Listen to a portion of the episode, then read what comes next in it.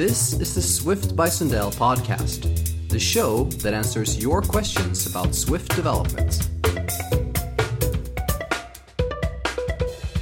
Hi, everybody, and welcome back for episode number 17 of this podcast. I'm your host, John Sundell, and joining me here today is another really amazing guest. She is the author of the Metal Programming Guide, and she's the co host of the Ray Wenderlich podcast. It's Janie Clayton. Welcome to the show, Janie. Hi, thanks for having me. Yeah, it's a pleasure to have you on. How's things over in, you're in Wisconsin, right? Yes, I am in Wisconsin, and it's a little cold here right now. Uh, we had a really mild winter up until like I don't know two or three weeks ago, and then all of a sudden we just got a lot of snow and everything got really cold. And it's like, okay, this would have been great during Christmas when it was like 50 degrees and I was wearing shorts, but unfortunately it waited until now. yeah, well, sometimes you can't control it. Well, you can never control the timing of the weather, but you know, sometimes you wish the weather was more nicely timed to the occasions. Well, I read that um, the the foundations of chaos theory were developed and discovered um, in, during the 50s and 60s because the government was trying to find a way to control the weather, and so like there are all these conspiracy theorists talking about how you know there's some person like in Washington down in the you know the bowels of you know Congress or whatever that has a, a button that they can push to like create hurricanes and tornadoes and stuff like that. I'm just like, no, you're you're giving us entirely too much credit on that front.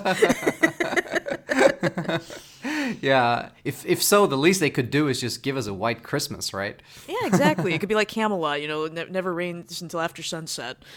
yeah, exactly. Awesome. So we've actually never met in person, but we will meet pretty soon at UIKonf in Berlin. Yay! Yeah, it's gonna be fun. Are you doing a lot of conferencing and traveling this year? I've been trying to cut back on that. So last year I did two international conferences, and I think I spoke at 10 conferences total last year. But now I have an actual job where they expect me to be in the office and, you know, do work for other people. So, like, I've, I've had, had to cut back on that a little bit this year. Yeah, I, I, that's totally understandable. However, if anybody did want me to come speak in uh, France or Japan and feed me, like, ramen noodles, I would totally be okay with that. Awesome. So, uh, apart from your new job, you've also just released a new book, uh, The Metal Programming Guide, which is uh, really exciting. So, how's it been working on that book? That was a really interesting experience. So, back in 2014, when um, Metal was introduced, I, I, like to make the joke that it was the, the most exciting announcement of WWDC for exactly 10 minutes. Um, yeah, before Swift came along. Yeah, but like um, back when I had originally started with programming, before I was a programmer, I'd gone to school for audio engineering and video editing, and like I'd taken classes in uh, 3D modeling and 3D animation, and um, like I said, audio engineering. And so for me, getting into programming, like I thought, okay, you know, I'm gonna get into programming. I'm gonna learn Java. I'm gonna go work for a health insurance company, and I'm gonna have this boring, like you know, brain dead job that I do to earn money, but that I'm not really going to enjoy. But then when I got into iOS and I found out about OpenGL and Core Audio and Core Graphics and all of these different frameworks for media production, like that really got me excited about programming. But like I just I, when I first started out, I'm like, okay, it takes a couple of years to get involved in this stuff. These things are really old. There are all these experts out here. Like there's no way for me to be able to get in on any of this stuff because I'm never going to have enough experience to actually be able to do anything with it.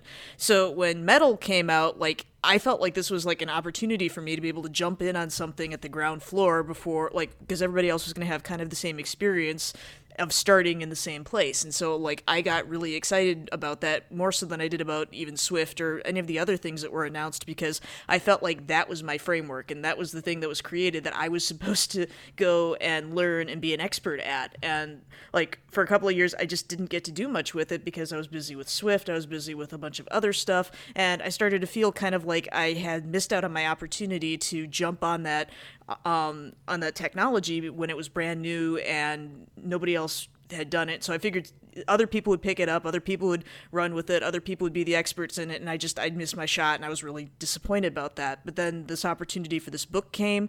I saw that there really weren't a lot of people over the last few years who had picked up metal and started working with it. And anybody who did pick it up wound up working for Apple. So there just wasn't mm-hmm. like like I, I always said like I wanted to be the Marcus Zarra of something because when I was learning programming, like Marcus Zarra was the the, the expert of, of core data of you know like core data. Like you went to him if you had questions about stuff because he was the rec- recognized expert on that. I, wa- I wanted to be the I wanted to be the the Marcus Zarra of something. I wanted to be the the Janie Clayton of whatever. And like when the opportunity came to write this metal book, like I just I had felt for years that this was something I was supposed to do, and I was really happy to have the opportunity to take a year off and really immerse myself in metal and become a subject matter expert in that area of iOS. Yeah, that sounds really cool. It's interesting with metal because when it first came out, I have this had a similar feeling like, you know, this is going to be really big, this is going to be huge and, you know, I'm sure there's going to be like a lot of you know material on it there's going to be a lot of you know people writing about it and sure in the beginning there was a lot of you know here's how to get started and here's how it uh, you know, maybe compares to OpenGL or here's what's new. But like you say, there hasn't been a ton of information, and a lot of it is kind of just how to get started. And I guess a reason for it might be that you know as developers for example on ios there's we get so much kind of for free from apple when it comes to this kind of rendering things that very few people have to like drop down and actually work directly with metal but it's it's super cool once you do.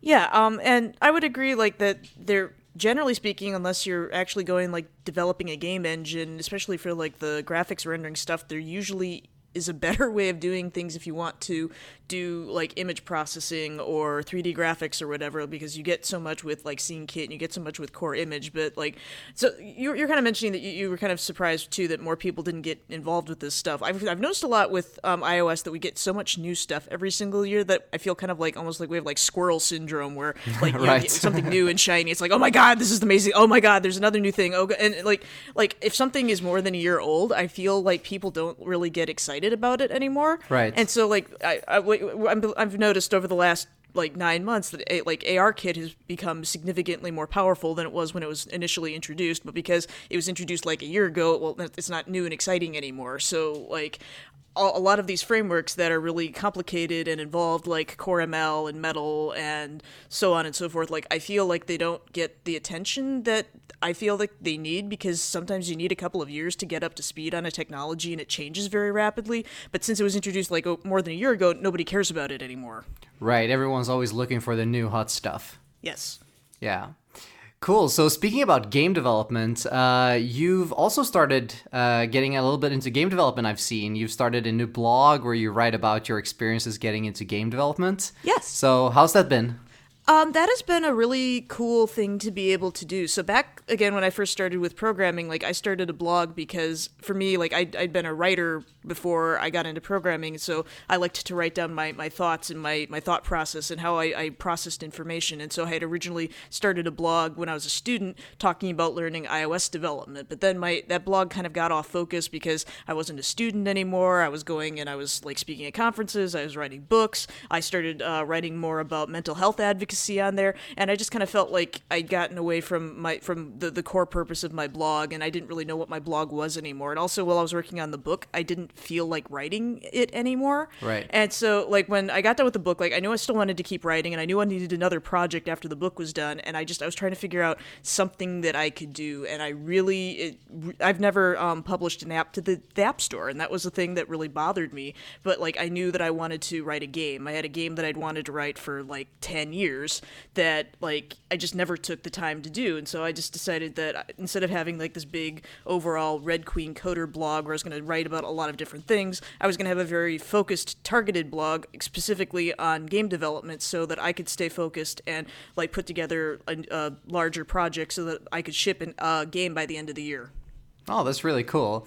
And I guess also it's it's very nice to do a blog that way because you're kind of learning along with the audience and you also have like a little bit of extra motivation to keep going because you can keep writing about it and keep posting new posts and like I found that I don't genuinely understand something unless I have to explain it to somebody else. So the process of trying of thinking about like, okay, what would be a good topic for a, a, a, blog post on this? What is one small thing that I can get done that I can explain to people? That that's a way of incrementally getting things done and keeping yourself focused so that you don't like start like yak shaving and doing a bunch of other stuff that is totally like like off topic of what it is that you're actually trying to get done.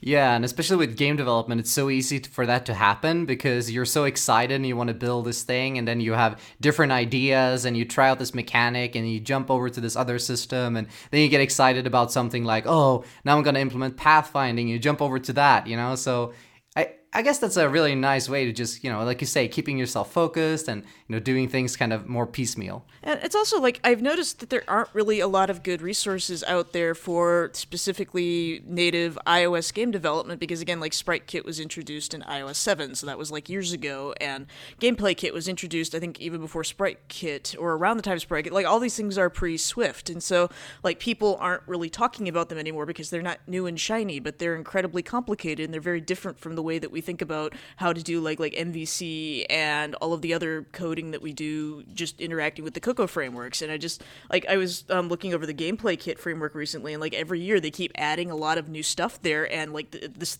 this framework is amazing. And i look at it like nobody talks about this because it's something that was introduced a while ago. And like i wish that people knew all of these really cool things that keep getting added to this framework every single year but nobody talks about it.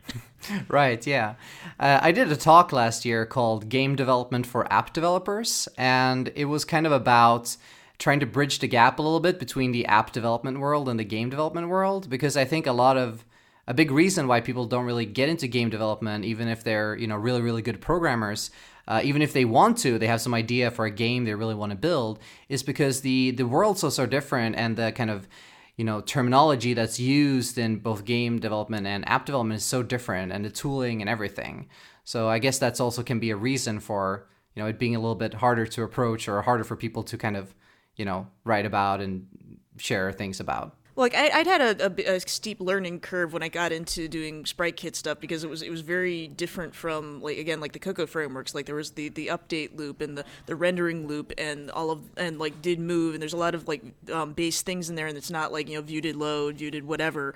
And so like I kept trying to write it like it was a Cocoa project, but it's not a Cocoa project. It's a game project, and it just I, I fought with it for a really long time until I had like a click in my head of like, oh, this is different. Yeah. I have to figure out what the design patterns are for this type of thing, and not try to make it into whatever it is that I'm already familiar with.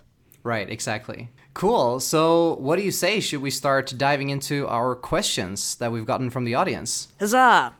All right, so as you know, this show is all about answering your questions about Swift and different kinds of development, programming, and techniques. And in this case, we're going to talk, to talk a lot about Metal, we're going to talk about graphics programming, and things like that. So I think it's going to be really, really fun and interesting. Uh, and if you want to submit a question for an upcoming episode of the show, you can easily do so by heading to at Swift on Twitter or going to swiftbysundell.com slash podcast. So, for this episode, we're going to kick it off with a great question from Alan Wicksted. And Alan wants to know when do I learn Metal as a beginner ARKit developer? Do I need to learn it at all? So I thought we could just begin by doing like a quick kind of Metal 101 because I think it's kind of a name that a lot of people have heard, but not a lot of people might have actually used it or, you know, really dug into it. So, Janie, do you want to just give us a quick kind of rundown? What is metal? What is it for? What do you use it for? Okay, I'll try to avoid the, the Carl Sagan's uh, apple pie recipe with you know must first must create the universe type explanation. sure. So metal is specifically um, Apple's proprietary general uh, uh, graphics programming unit programming framework. So um, your your iPhone, your computer, like most of the devices that you have have two brains. One brain is your, your central processing unit or CPU, and then there's um, an extra one that's a graphics processing unit called a GPU. And the thing that differentiates the CPU from the GPU is that the GPU is very specialized and it is completely maxed out with a bunch of little tiny cores that all only do floating point math. So that it's covered with um, these algorithm logic units. So basically, like what Metal is is it's a way of going in and doing a lot of floating point math in parallel and being able to do it very quickly. So if, if your eyes have kind of glazed over and your brain's kind of shut down during this explanation, then you probably don't actually need to drop down to metal for what it is that you're doing because um, most of the, the the general things that people need to do, like 3D graphics programming, can be done in something like SceneKit. Like SceneKit has has taken all of this low level stuff that you'd have to do to try to set up um, Metal application, and it's wrapped it into some really nice, like you know, Cocoa frameworks, you you can do something in like one line of code that like under the surface is actually being done by like 200 lines of code. Like generally speaking, like metal is not the first place that you want to start with anything. There's always a higher level abstraction for anything that it is that you want to do. If you wanted to do machine vision and you needed to do image processing, there's built-in functionality for that in Core Image. And even if you didn't want to use the built-in Core Image um, filters, has um, an ability to drop down to metal so you can use the core image scaffolding to set up all of your rendering pipeline to get your image but then you can write your actual like like filter in metal so like right. one of the like again like I, I feel like like everybody kind of wants to jump down to the lowest level abstraction because i feel like like i don't know it's it's like people have have like you know like who's a real programmer test it's like well can you write a linked list in like you know assembly language that makes you a real programmer? Or do you know this thing? Or do you know that thing? And like being a good programmer isn't about knowing the lowest level thing that you can find. It's about figuring out how to work with the highest level abstraction that you can find. And I also think a lot of people don't necessarily understand what programming in metal actually means because like I know when I got into it like I kind of thought that programming in metal was going to be more like what um, core graphics actually is where you'd be like create a cube create a bezier curve create this and you, you you'd fidget with it like you do in something like illustrator or photoshop but it's not like that. It's like allocate this number of bits over here and allocate this number of bits and send them here and do this and it's just it's a lot of work and generally speaking you don't need to know how to do all of that stuff especially if you're just starting out if you're just starting out with like AR kit, start with scene kit, start with sprite kit. Those are so much easier to get started with, and generally they will do whatever it is that you need them to do. Yeah, I, th- I think that's a really good tip. Uh, I always I always think that the beauty of so many of Apple's kind of frameworks and the way they're designed and the way they relate to each other is that they you know you can always drop down to a lower level if you need to but you don't have to yes so just like you said like you know there's there's scene kit there's sprite kit and there's there's core animation and there's UI kit and there's all these kind of frameworks built on top of Metal that you you get all the benefits from using Metal. You get the performance, you get you know the fast rendering, you get support for all of Apple's platforms and all these kind of things. But you can work on a higher level of abstraction. Uh, and I think designing your code in a way that enables you to drop down when needed can be really valuable. Like not making really hard assumptions about the level that you're at. So if you're working with ARKit right now and you start start working with SceneKit, maybe trying to structuring your rendering code so it doesn't like, you know, bleed into all all your other logic so that you could easily in the future say you run into some wall with SceneKit and you feel, okay, now I need to drop down a metal, you know, you can without rewriting your entire app did, did want to um, name drop slightly. So one of the few conferences that I am already speaking at this year is I'm speaking at RayWenderlich.com, um, RW DevCon, mm, and my yeah. talk is going to be about how to integrate metal with SceneKit, and I talk about how you can just inject like one or two lines of metal code into a SceneKit application, or you can completely replace the vertex and fragment shaders with metal shaders while still being able to retain all of the benefits of SceneKit. So like that's been kind of my, my, my drum that I've been beating this year is this idea that you should do as much work as you can in a higher level abstraction like SceneKit or Core Image, and then only drop down to metal if you need to write a shader. Right. Yeah. That's. Uh, I think that's probably a good way of splitting it up.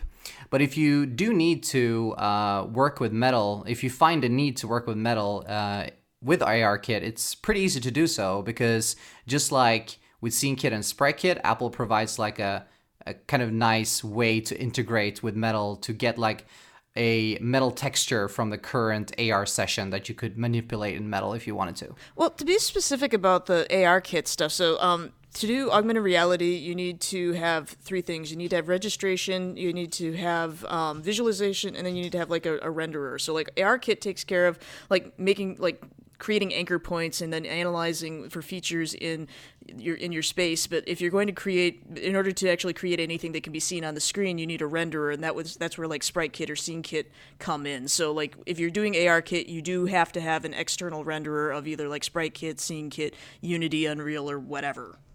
Awesome. So uh, let's move over now to the next question. And this one comes from someone who calls himself Coder's Life on Twitter. That's a good life, the Coder's Life. And the question is what is the best resource to learn and to understand the metal framework and shaders? Do I need to understand OpenGL ES as well? So I thought this could be interesting from a couple of perspectives, both like how do you approach something and learn something like graphics programming, which like we talked about is very different from, you know, your kind of quote unquote normal programming if you're programming with the with the CPU in mind. And then also talk a little bit about how OpenGL kind of relates to Metal. So, do you want to start off with the first part there? Like, you know, say I wanted to learn Metal today. Uh, I guess step one is go get your book. but, but what what is step two? well, yeah. So when I went to go write the book, like there weren't really any, there weren't really a lot of other books that were out on the market about metal for me to read as a reference because like I was writing one of the first ones. And like when I went and was trying to learn OpenGL before metal came out I found a lot of the OpenGL books to be very frustrating because they just talked about like how to do something in OpenGL. And OpenGL is basically talking about how to package a bunch of bits and send them places and process them. So I'm looking at this going like, okay, I know I can take a bunch of bits and I can put it in, like into a, a structure and do something with, with, it, but I don't I don't know how to make it do something useful. Like that doesn't like I don't this isn't being explained to me in a, in a way that I understand. And so one of the things I tried to focus on in my metal book was I was trying to work from the perspective that you were somebody who was an iOS programmer who knew Swift but had never worked with a graphics programming API framework ever before. So like the biggest thing that I found to be frustrating when I tried to learn graphics stuff was that um, not only do you have to understand the framework, but you also have to understand all the math that goes into actually creating anything interesting and useful. And then you also have to have an ent- like a, a knowledge of just graphic specific concepts that were completely like programming and platform agnostic. Like you have to understand like what um like th- there's different types of, of spaces. So there's like object space and clipping space and world space. And like none of this stuff is is explained very well but there were a lot of really good resources like uh, computer graphics principles and practice. And like over the last 20 or 30 years there have been a lot of people who have written a lot of books about a lot of, of these different concepts. So like when you're, you're talking about learning metal like i think that a lot of people who've written books assume that you know the math and they assume that you know all of these graphics concepts but like so they only explain the framework of the api in the context of how all these other ones used to work so like for like specifically with with my book, I just I wanted to try to take the approach that people coming in didn't know anything about that stuff, and so I tried to make that as um, beginner friendly as possible by trying to explain the graphics concepts that you need to understand in order to actually create something that's interesting and useful because that to me was the thing that had always tripped me up when I was trying to learn this initially. So there are a lot of really good resources out there for OpenGLES and most of the um, concepts that you would read in those are still applicable with metal. It's just that you're um, sending you're, you're packaging up the data and sending it a little bit differently, but it's still kind of fundamentally doing the same thing. Like you're still taking a bunch of vertex data and color data and motion data and like you know mesh data and a bunch of other stuff, and you're packaging it and you're sending it to the GPU and you're saying, "Here, do something to this." Yeah, I think that's uh, that's a really good point, like you said, because that was the same experience I had where you know I was really excited. I wanted to you know build a game and I wanted to learn about like OpenGL and Metal and I wanted to learn about all these things, and there's a lot of like you say, there's a lot of assumptions that you know you speak the language that you know like what what's a vertex shader? What's a uh, you know what's a pixel shader? Uh, what's uh, you know what's a draw call? What's a bump map? Yeah what's exactly a cube map? And you know that can be really intimidating at first especially if you're not used to any of that stuff. So i would definitely recommend trying to seeking out uh, resources that are on that kind of beginner entry level first, or doing something like reading your book where you don't make those kind of assumptions. Uh, I think also ObjectiveC.io has a great kind of just starting article about uh, metal. All right, so um, on the topic of of OpenGL and whether or not you know you should invest in learning that as well because in many ways metal was kind of designed to kind of overcome some of the shortcomings of OpenGL. Um, so could we just talk a quick quick bit about kind of what's the difference between OpenGL and metal? So the, the story of OpenGL is actually somewhat interesting. So back uh, when you, you first started getting like into the, the 3D graphic stuff, like in the 70s and 80s, every single uh, chip manufacturer and card manufacturer, whatever, had their own version of like their their own uh, API for graphics. And uh, John Carmack, the person behind uh, Doom and Quake, he got tired of going and having to write rewrite all of his code to work on every single platform and system that existed. And uh, he started working with OpenGL, and OpenGL was a really good uh, framework for working with graphics and so he told all of the different platform manufacturers like dude i'm not going and rewriting all of my stuff for every single one of these platforms if you want to have my next game come out on your platform, you have to support OpenGL. So everybody's like, oh crap, you know, like we, we have to be able to support like we have we, we want Quake to be on our, our, our system. We need to make sure that like we support OpenGL. So like just kind of by default back in the early 90s, everybody had OpenGL support on their systems and it kind of became a de facto standard because it was something that everybody supported at that point in time. But hardware changed a lot in the last 20 years. Like back when um, OpenGL first kind of became the standard. Like um, we did, I don't think that there were GPUs at the time, or if there were, they weren't very powerful. So like you, they couldn't do a lot of work. So you tried to offload as much work to the CPU as you could. But then like GPUs became hugely more powerful and but they never deprecated anything they left all of this junk in the uh, in the OpenGL like like APIs and like um they came out with like a stripped down version of it um OpenGL ES that got rid of a lot of the the junk and the garbage or whatever. But everything was kind of constrained to all of the stuff that had been written like 20 30 years ago. It was kind of like a similar thing t- with Objective C where Objective C wasn't necessarily like a bad language but like it was kind of constrained by all of the history of all of the stuff that like mm-hmm. yeah. it had been designed around back when it was originally created like in the 80s or 90s so so like metal was kind of designed to be like sort of like swift. It was kind of designed to come in and go okay we've been working with this for like 30 years. There's a whole bunch of stuff in here that we don't particularly like and we're going to go in and we're going to change this and make it more modern and get it to actually work with the hardware that we have now rather than worrying about how the hardware used to be back in like 1997 yeah, exactly. And also to focus in on Apple's platforms because since Apple also designed the GPUs, they can make a lot of assumptions in the graphics API about how the architecture looks like. Right. One of the um, frameworks associated with Metal, the Metal Performance Shaders, um, they adapt a lot of really common operations like Gaussian blurs, but they have like I don't know, like 50 different implementations under the hood that are each designed to be optimized for whatever version of Apple's hardware you're on. And they can only do that because it's their platform. They know, okay, we have like an A10, an A7, we have a, uh, this, we have a that. Uh, it might be an iPhone 7, it might be 6. Like they, they, they, they are able to go in and, and know every single version of hardware that they're going to have and be able able to optimize for that piece of hardware. Yeah, exactly. When you're if you're starting out and you want to just learn kind of the basics, uh, maybe you know starting learning the basics about graphics programming first, and then maybe learning metal because you know you can get started with it uh, right away. Like I might, I might be I might be biased here, but like I found learning metal even without books and documentation, whatever, to be like more intuitive and easier to figure out than trying to learn OpenGL. And I don't know if it's because like I got to be a better programmer when I learned metal than I did with OpenGL, or like I had to because I was contractually obligated to learn it. but like I've gone in and tried looking at OpenGL. I'm like, I don't like this is awful and crufty. It's like it's the way I think I think a lot of people feel like if they look at like Objective C from Swift. Like I did Objective C for a few years, and then like I did Swift, and I thought like Swift was just really weird. But then every time I try to go back to Objective C, I'm just like, why did I put up with this like for so long? This is just it's clunky and and awful, and you have to do all of this stuff, but like you don't think about it at the time. yeah, exactly.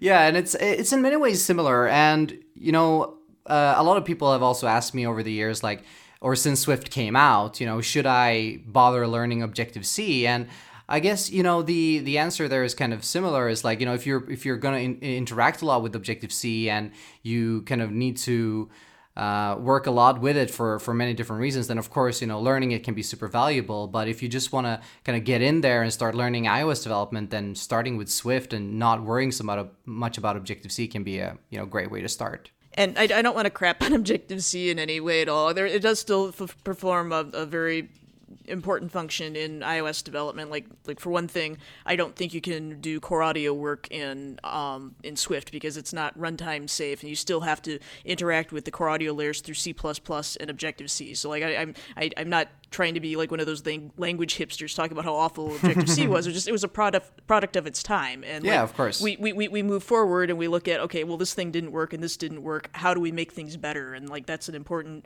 thing to do is because like I'm sure people look at metal in like 20 years and go like, oh, this was awful. Why didn't they do this thing? Did they write the code manually in a text editor? what was what, what were they animals? All right, so I think we are uh, kind of segueing now into the next question. So I think it could be a good time to to bring that one up. And this one comes from uh, Ababab, uh, who asks, "Are there still good reasons to learn and to use OpenGL?" Yes. And like we talked about, like you know, if you just want to get started in learning, probably starting with with just learning graphics programming, learning Metal can be really great. But also, I think there are there are some really good reasons to learn about OpenGL OpenGL as well if you want to get really into graphics programming. And one reason is that uh, Metal is only supported on Apple's platforms. So if you are looking to build something that is more cross platform outside of Apple's ecosystem, maybe you want to support Android, maybe you want to support like Windows or something if you're building a game, then OpenGL can be a great way to go if you're not going, if you're not building, for example, a game and you want to use a game engine like Unity or Unreal. And that was actually where I was going to go with that was that like if you're asking like if there's any point in learning OpenGL, like I would say no, but then if you also asked is there any point in learning Metal, I'd kind of also say no too. Like I because like well all of the arguments you made about the cross-platform stuff, like it like rather than jumping down to the slowest level of abstraction of learning uh you know graphics programming API like I would recommend starting with Unity or starting with Unreal because like those are really good ways of actually learning all of these graphics concepts that we were talking about. Like I, I've gone in and I've, I've been learning SceneKit and I'm teaching myself Unity right now. And because I had to learn all of these concepts like the hard way, I'm jumping in and going, wow, all of this stuff like so much easier because like I know like because I had to go and learn how to do this stuff like without like a, a user interface to just click buttons on. I had to do all this in code like a savage. And so like if you wanted to do cross-platform stuff, like I recommend just starting with a game engine and like seeing if you need to drop down from there. Yeah, totally.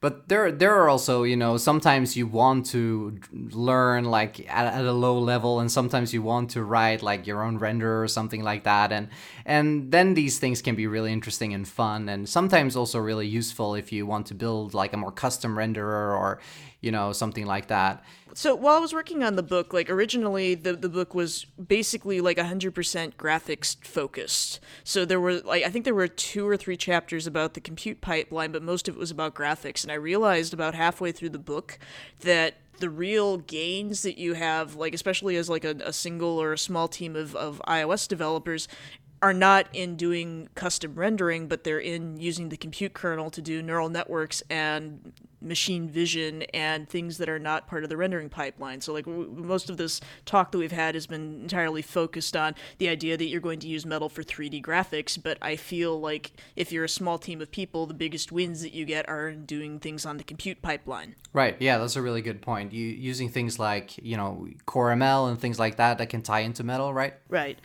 because like we just we've been talking about like doing all this stuff with graphics but like that's one of the, the big advantages that metal had over opengl is opengl does not allow you to do general purpose gpu programming. Right exactly. And this is actually really interesting i think where you know we've found now now that we're getting into this like machine learning era uh, we've kind of found a second use for the gpu you know like a second kind of big use case for it well, I, have had fun like when I talk to people that aren't necessarily technical, and I'm like, "Oh, I wrote a tech book. Oh, what'd you write it about?" Like, I wrote about graphics and neural networks, and they give you a look like, like, wait, is that two different books? Like, how, like, why would you have a book about both of those things? It's like, well, it's because all the math, underlying math, is very similar. yeah, exactly. So let's say you uh, are getting into graphics. Just let's let's just uh, say graphics in this case. Uh, another case I would make kind of for OpenGL to that it's still kind of relevant is if you want to learn and you want to like just get into things. Uh, OpenGL has so much history and there's so much material. There's so many so much documentation. There's so many examples online. So it can be in some regards, even though, like you mentioned, it has a lot of craft and has a lot of things you have to understand about it. Uh, there's a lot of things out there that could potentially help you uh, get started. You just have to make sure that you're you're looking at contemporary OpenGL and not stuff from like 10 or 15 years ago. I was looking at a, a shader for a possible project I wanted to do as a demo, and I didn't know anything about OpenGL, so I like took it to my boyfriend who who knows more about it than I do. I'm like, "Hi, can we do this?" He's just like, no, this is like 15 years old. Like this, not, nothing, like none of these these frameworks exist anymore. These libraries are gone. This is no, you can't use this. if the blog post is called "How to Build Quake One," then maybe look away, or maybe look in- into it because it's really interesting.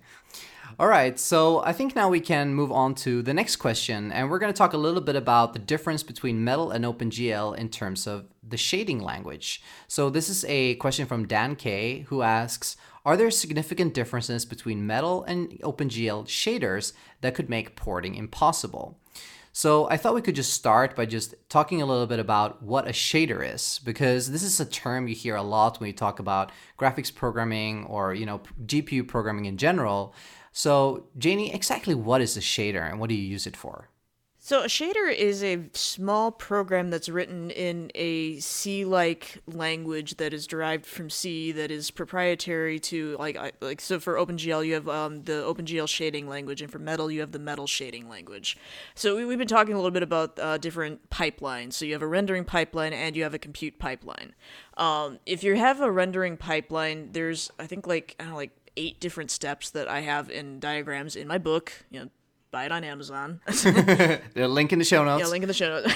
but um, part parts of so there are two parts of the pipeline that you as the programmer are able to actually go in and and touch and be able to affect, and that's the um, the the, the vertex shader and the fragment shader. So the vertex shader is a program that controls the scene's geometry. That's where you would go in and you would uh, make something make something move, make something rotate, make something like if you, if you had something that was going to explode, where you would calculate out where each different piece of the the, the object that you're exploding would would be in space at any particular point in time, and then um, the other shader is the fragment shader. The fragment shader takes a lot of information in to determine what color every single pixel in the scene is based on on lighting, based on position, based on like the, the inherent color based on the shininess of the materials. So like these are the the two parts in this pipeline that you can come in and you can uh, tweak and poke and affect to tell the data to be processed a certain way. So that's in the rendering pipeline. In the compute pipeline, there's only one shader, and that's the kernel shader. And the kernel shader basically just goes in and determines how each piece of data is going to be processed mathematically. So that, that can you can process data mathematically to determine things like where edges are, and um, you can combine that together to construct objects that can be that, that can be um, analyzed by a neural network. And I think it's important to clarify here. We we talked about a little bit earlier about like just how low level metal is or shading languages in general are.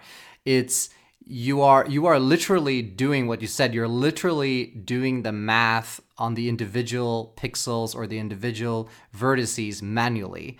So there's no like you know we talked about lighting. There's no like you know light manager get the light for this. You know you have to do all that yourself. Yep you're you're taking a bunch of floating point numbers and you are processing them mathematically yeah, exactly. And and anything that the, you have all the concepts you have in the world, like you if you have physics or if you have lighting or things like that, that's something that you will have to kind of set up yourself and compute yourself or uh, send as input to to your shader. You could do as well. Anything that can be quantified can be processed mathematically.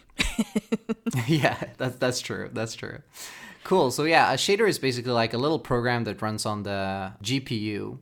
So what are the exact differences between the metal shading language and the OpenGL shading language? Are there anything that you would say makes something really incompatible if you were to port something? Absolutely not. That is it basically both of those languages existed to try and do this floating point math. And since math hasn't really changed significantly in, in the last like 500 years like they, they, they, have very similar analogous data structures. So with uh, the opengl es shading language one of the optimizations that was added to it from opengl was um, precision. Like because you're, you're working with embedded devices that don't have a lot of power at least they didn't back in like 2008 like if you didn't need something to be very precise you didn't want to waste a lot of your memory, uh, like having everything out to like the 30 second decimal point. Um, and that that was a that was an addition to the OpenGL ES shading language that it, there's a, a it it's a little bit different with the metal shading language because with um with the OpenGL one you'll say like if, if you have a to have a, a vector which is like an array of three objects you would say a vec three but then like not a not a vec not not not French like a and then vec 3 but for the, the way that that's handled in the metal shading language is that you are just you are declaring whatever your data type is and then how many objects you want to have in that data type. So instead of having a vec3 which would automatically be like three floats you would have float 3 or float 3 by 3 if you wanted to have a matrix of, th- of 3 by 3 objects so basically all you have to do is you have to go in and anytime it says like vec mat whatever you just change it to whatever your data type is Right. And then beyond that, like I think most of the um, math functions are the same. Um, I think it's possible that Metal might have a few more math functions than GLSL does, but that doesn't make what like anything that you're doing incompatible. You just have to go in and go, okay, what's the analogous thing for normalize? What's the analogous thing for refract? What's the analogous thing for this thing? Like I've, I've basically just like taken metal. I've, I've taken um, OpenGL ES shaders and copy and pasted them directly into my code and just made those changes, and that was good enough. Perfect. So porting a OpenGL, I mean, at least on the shader level, porting an OpenGL rendered app to to Metal shouldn't be that much work. I guess the most work lies in setting up like the pipeline states and do, writing the actual code to to kind of you know send data to the shaders. That's kind of like saying like this. This idea is like it's a really simple idea. All you have to do is write the app and then sell it to, to the public. I mean, that's that's that's, the, that's where all of the work is. yeah, right. cool. So, uh, speaking about shaders, uh, we have what I think will be our last question, and this one comes from Christian Treffs. And he asks In a vertex shader, is it more efficient or a better practice to use a vertex struct containing data about vertices uh, in one buffer binding, or is it better to split these up into multiple ones? So uh, I think for those who haven't worked with shaders before, we should probably just explain a little bit what this means. So when we're talking about uh, binding things, we're basically talking about sending arguments to the shading function. Uh, the way that I like to think about it is that you have you have a blob of data that you are setting over in your normal your application. That in your blob of data includes things like your colors and the, the position of your vertices or, or et cetera or whatever. And you're setting you're you're setting those bytes and allocating them, and you're you're taking this blob of data and you're packaging it and you're throwing it over to the GPU. So when the GPU gets this blob of data, it just kind of looks at it and goes, "Okay, this is a blob of like 164 bytes of data. I don't have any idea what." What any of this stuff is. So you need to, on the GPU side, create an analogous data structure that kind of decodes for the GPU how all of this data is allocated. You say like the first, you know, 16 bytes are color information, and the next 32 bytes are position information, and the next 32 bytes are whatever, so that it can kind of go in and go, okay, I know how to split up this blob of data and be able to actually like plug all of the values that I'm getting from the CPU into the equations that I need to in order for you to get the information that you need and to get the effect that you're actually trying to accomplish. Right. So like the big thing that's difficult that one of the big big things not difficult that that's that's uh, time consuming for the CPU and the GPU is packaging up this data and sending it over. So um, the the question of if you take your your vertices, normals, colors, texture coordinates, etc., and put them into one buffer binding, that is um, that's called interleaving, and that is actually the the more effect efficient way of sending things over to the GPU because you're that way you're, you're packaging everything into one GPU like data call as opposed to splitting it up into like 12 of them. Like it's it's definitely more efficient to interleave your data and send it as one blob rather than multiple small packets of smaller blobs. When do you in your kind of uh, journey of learning about these things when do you think you should start considering these kind of optimizations? Is it something that you should should consider early in order to like follow the best practice or is it something that you can kind of optimize later I think if you're going like if, if you're going to all of the trouble of actually getting down to this lowest level, then you should always think about optimization because if it's something that doesn't matter to you, then you should just use SceneKit. right. That will deal with it for you. Like like you you only want to worry about the stuff if it's absolutely vitally necessary to what it is that you're doing for you to get squeeze as much of the optimization out as you can. If you're like like I I, I agree. Like, like, when I first started, I'm just like I don't like I don't know anything. I need to do 20 different things. Uh, I'm gonna focus on like these four easy things that I can do, and I'll worry about the other ones later. So like like if you're just learning, then don't necessarily worry about optimization. But if you're actually trying to create this in a production application, like after you learn a bit, then you absolutely should be focused on optimization because otherwise there's no real point in doing something in metal when you could use something else. yeah, yeah, those are really good points. And I, I guess that kind of ties back to our previous thing where it's like, you know, you could you can do these for for uh, multiple reasons. Like you could be for learning, for fun, but at the end of the day, like if you are not in a really performance critical path, then perhaps a higher level of abstraction is what you need. Cool. So I think that's all the questions that we have time for. Um, so again, if you want to submit a question for an upcoming episode of this show, you can head over to swiftbysundell.com slash podcast or just tweet a question or topic to at swiftbysundell on Twitter. So uh, we are about to reach the end now of this episode. So Janie, now that people have uh, heard a little bit about metal, they've heard a little bit about you know how it compares to OpenGL and how to get started, and let's say now, despite our numerous times that we've said, oh, you should just use SceneKit, just use some some more high level of abstraction, uh, people want to get into metal. Um, what's the best way to kind of get get get your hands on your book?